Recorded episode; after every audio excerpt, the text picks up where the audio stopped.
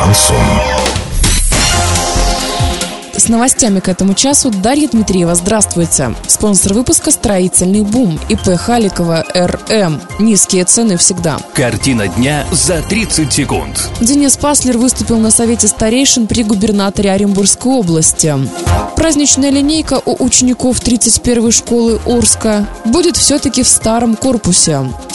Подробнее обо всем. Подробнее обо всем. Денис Паслер выступил на Совете старейшин при губернаторе Оренбургской области. Там обсуждались вопросы реализации 11 национальных и 52 региональных проектов. На их исполнение только в этом году из бюджетов всех уровней выделят более 16,5 миллиардов рублей. Со следующего года функции контроля за ремонтом будут возложены на специалистов Минстроя, а не на директоров школ или главврачей, не обладающих соответствующей компетенцией.